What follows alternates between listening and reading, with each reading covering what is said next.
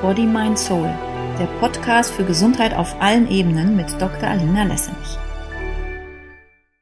Hallo meine Lieben und herzlich willkommen zum heutigen Post, in welchem ich gerne mit der Jodphobie aufräumen möchte, die, wie es scheint, viele Menschen und auch einen großen Teil der Ärzteschaft befallen hat. Denn wie oft hört man, dass man bei Schilddrüsenerkrankungen wie etwa Hashimoto aufpassen muss, dass man nur ja nicht zu viel Jod zu sich nimmt.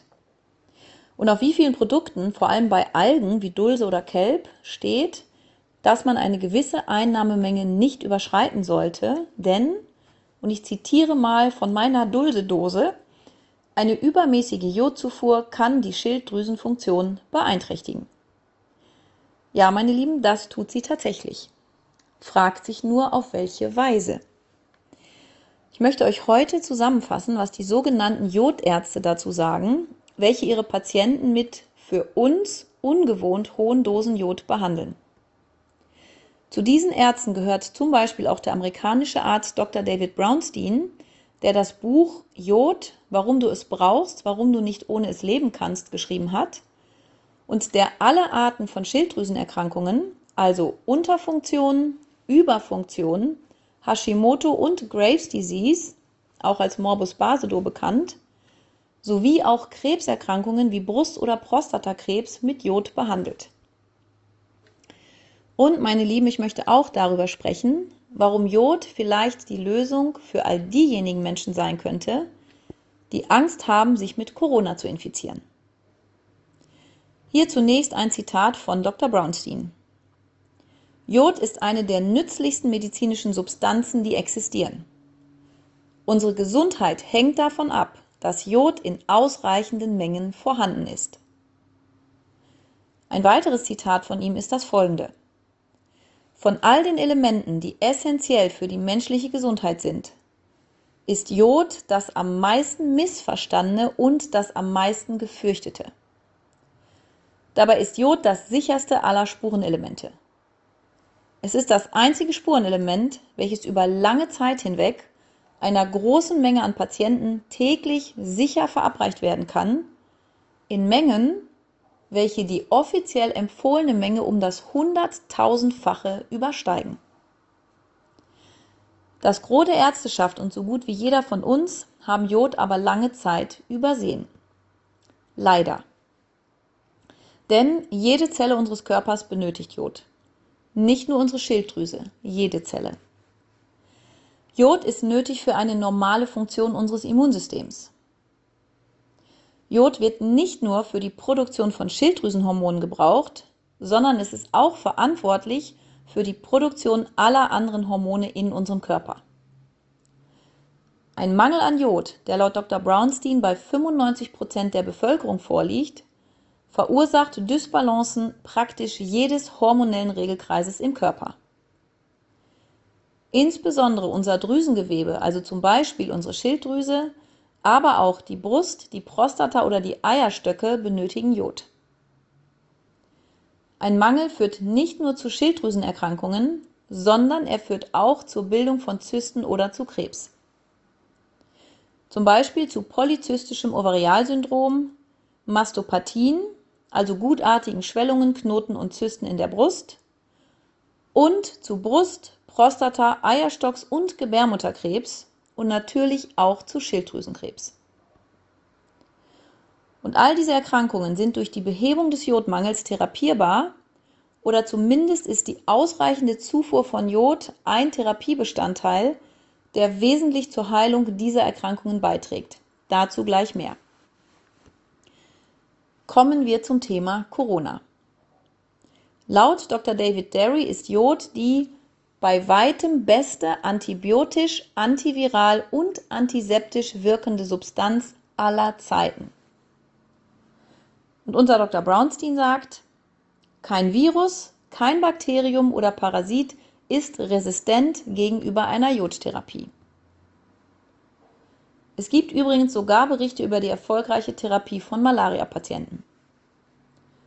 Jod tötet also alle Mikroorganismen ab, die uns schaden können verschont dabei aber, ganz im Gegenteil zu Antibiotika, alle guten Mikroorganismen, Also unsere guten Darmbakterien, die Teil unseres Mikro Mikrobioms sind und die uns gesund erhalten.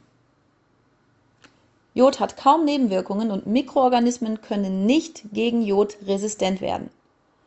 Was ja das ganz, ganz große Problem bei den multiresistenten Krankenhauskeimen, wie zum Beispiel dem MRSA, dem methicillin-resistenten Bakterium Staphylococcus aureus ist. Warum also wird Jod nur äußerlich als Desinfektionsmittel eingesetzt, warum nicht auch innerlich?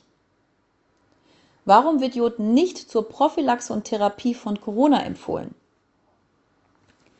Wie auch immer die Antwort auf diese Frage aussehen mag, wichtig ist mir, euch das Wissen weiterzugeben, wie ihr euch mit Hilfe von Jod schützen könnt und auch wie ihr mit Hilfe von Jod ein neues Level an Gesundheit und Vitalität erreicht. Denn Menschen, die ausreichend mit Jod versorgt sind, haben ein wesentlich höheres geistiges und körperliches Leistungsniveau. Sie brauchen weniger Schlaf, haben einen strahlenden Teint, sind schnell im Denken, sind schlank und fit und voller Energie und Lebensfreude. Es gibt sogar Menschen, die behaupten, erst bei einer guten Jodversorgung komme die wahre Persönlichkeit eines Menschen wirklich zum Vorschein. Vorher ist er einfach zu müde und zu schlapp dazu und auch geistig nicht auf der Höhe. Denn Jod ist enorm wichtig für unser Gehirn. Und was ich euch auch nicht unterschlagen möchte, Jod hat eine positive Wirkung auf die Libido. Und zwar sowohl bei Männern als auch bei Frauen. Ein letztes noch.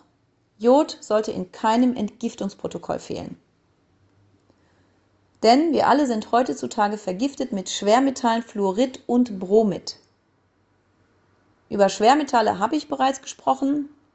Das Schwermetall Quecksilber scheint übrigens an der Entstehung eines Hashimoto, einer Autoimmunerkrankung der Schilddrüse, beteiligt zu sein. Über Fluorid werde ich noch sprechen und zum Bromid nur ganz kurz. Dieses stammt vor allem aus Flammschutzmitteln in Teppichen, Matratzen, Computern, Autos etc. und kann unter anderem zu zahlreichen neurologischen und psychologischen Symptomen führen. Jod entgiftet all diese Dinge. Nach nur einer Jodgabe, natürlich nur bei ausreichend hoher Dosis, steigt die Ausscheidung von Fluorid um fast 80 Prozent, die von Bromid um 50 Prozent an. Allein um diese hochgiftigen Toxine loszuwerden, sollten wir also täglich Jod supplementieren. Und die Ärzte, die Erfahrung mit Jod haben, sagen, es sollten definitiv alle Schilddrüsenpatienten mit Jod therapiert werden. In welcher Menge und in welcher Form sollte die Jodeinnahme stattfinden? Wie vorhin bereits angedeutet, ist die empfohlene tägliche Menge an Jod mit um die 200 Mikrogramm sehr niedrig angesetzt. Sie verhindert gerade mal die Entwicklung eines Kropfes, der nur bei ganz großem Jodmangel entsteht. Wenn die Schilddrüse nämlich quasi gar kein Jod mehr hat und sich extrem vergrößert, um auch wirklich jedes Jodmolekül abfangen zu können, welches mal gerade vorbeigehuscht kommt. Generell kann man sagen, dass Jod für die Schilddrüse in Mikrogrammmengen benötigt wird, für Brust- oder Prostatagewebe aber in Milligrammmengen und für therapeutische Zwecke eventuell sogar in Grammmengen. Mit unseren 200 Mikrogramm kommen wir da also nicht weit. Der Durchschnittsjapaner nimmt übrigens über seine Ernährung, welche große Mengen an Algen enthält, ca. 12 bis 14 Milligramm Jod pro Tag zu sich, einige Japaner sogar bis zu 200 Milligramm täglich. Wahrscheinlich einer der Hauptgründe dafür, dass Japaner so gesund sind und es dort so wenig Brustkrebs gibt. Um den gesamten Körper ausreichend mit Jod zu versorgen, brauchen die meisten Menschen täglich zwischen 6 und 50 Milligramm Jod und Kaliumjodid. Auf die biochemischen Grundlagen hierfür gehe ich jetzt nicht näher ein, das würde zu weit führen, aber das ist die wirksame Kombination, welche in geeigneten Präparaten, wie zum Beispiel dem Jodoral, umgesetzt wurde. Zu einer ausreichenden Jodversorgung noch die Aussage von Dr. Maike Schachter. Die Behandlungsdosis bei jemandem, der unzureichend mit Jod versorgt ist, liegt in der Regel zwischen 12,5 Milligramm, Einwurf von mir, das entspricht einer Kapsel Jodoral, und 50 Milligramm, also vier Kapseln Jodoral täglich.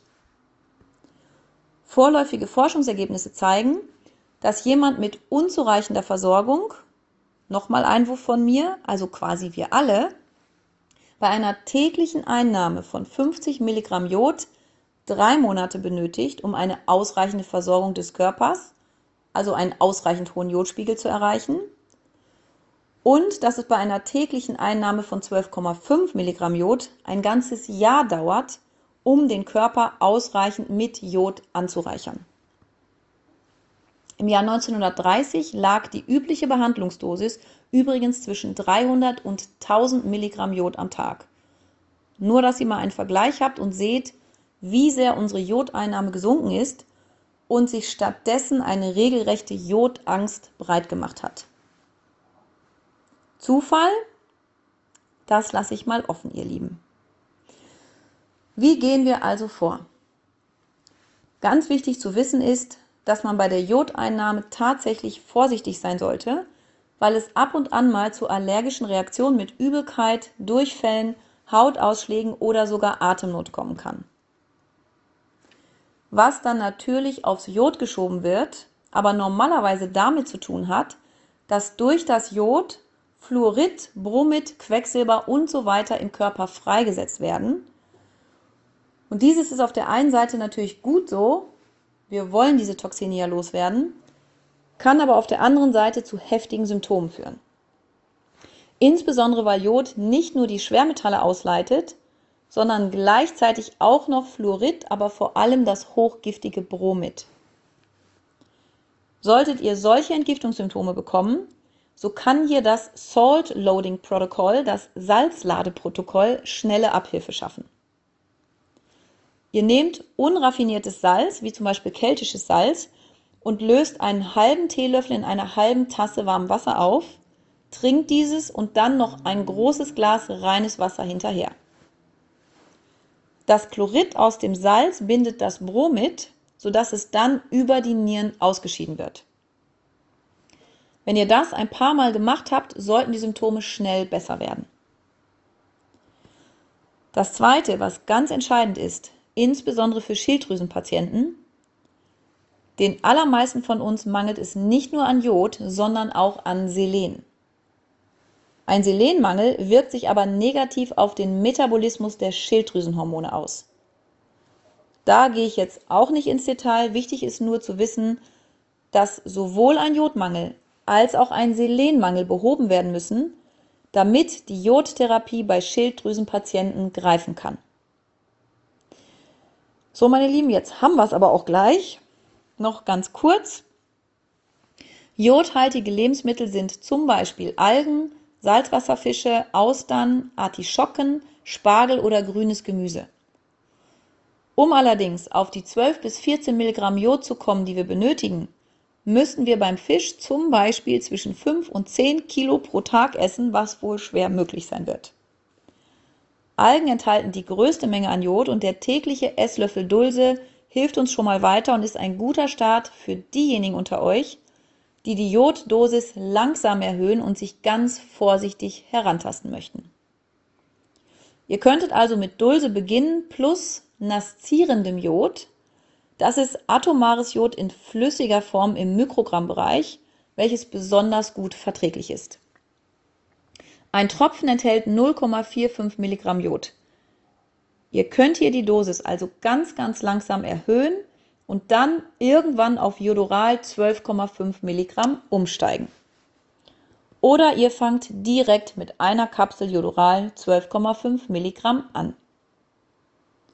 Für Kinder liegt die Empfehlung der Jodärzte bei 0,08 Milligramm nasszierendem Jod pro Kilogramm Körpergewicht. Viel, viel Info, meine Lieben, ich weiß, aber ganz enorm wichtig für unser aller Gesundheit. Meine Lieben, habt eine ganz, ganz wundervolle Zeit. Ich freue mich, wenn wir uns wieder hören. Alles, alles, alles Liebe, eure Alina.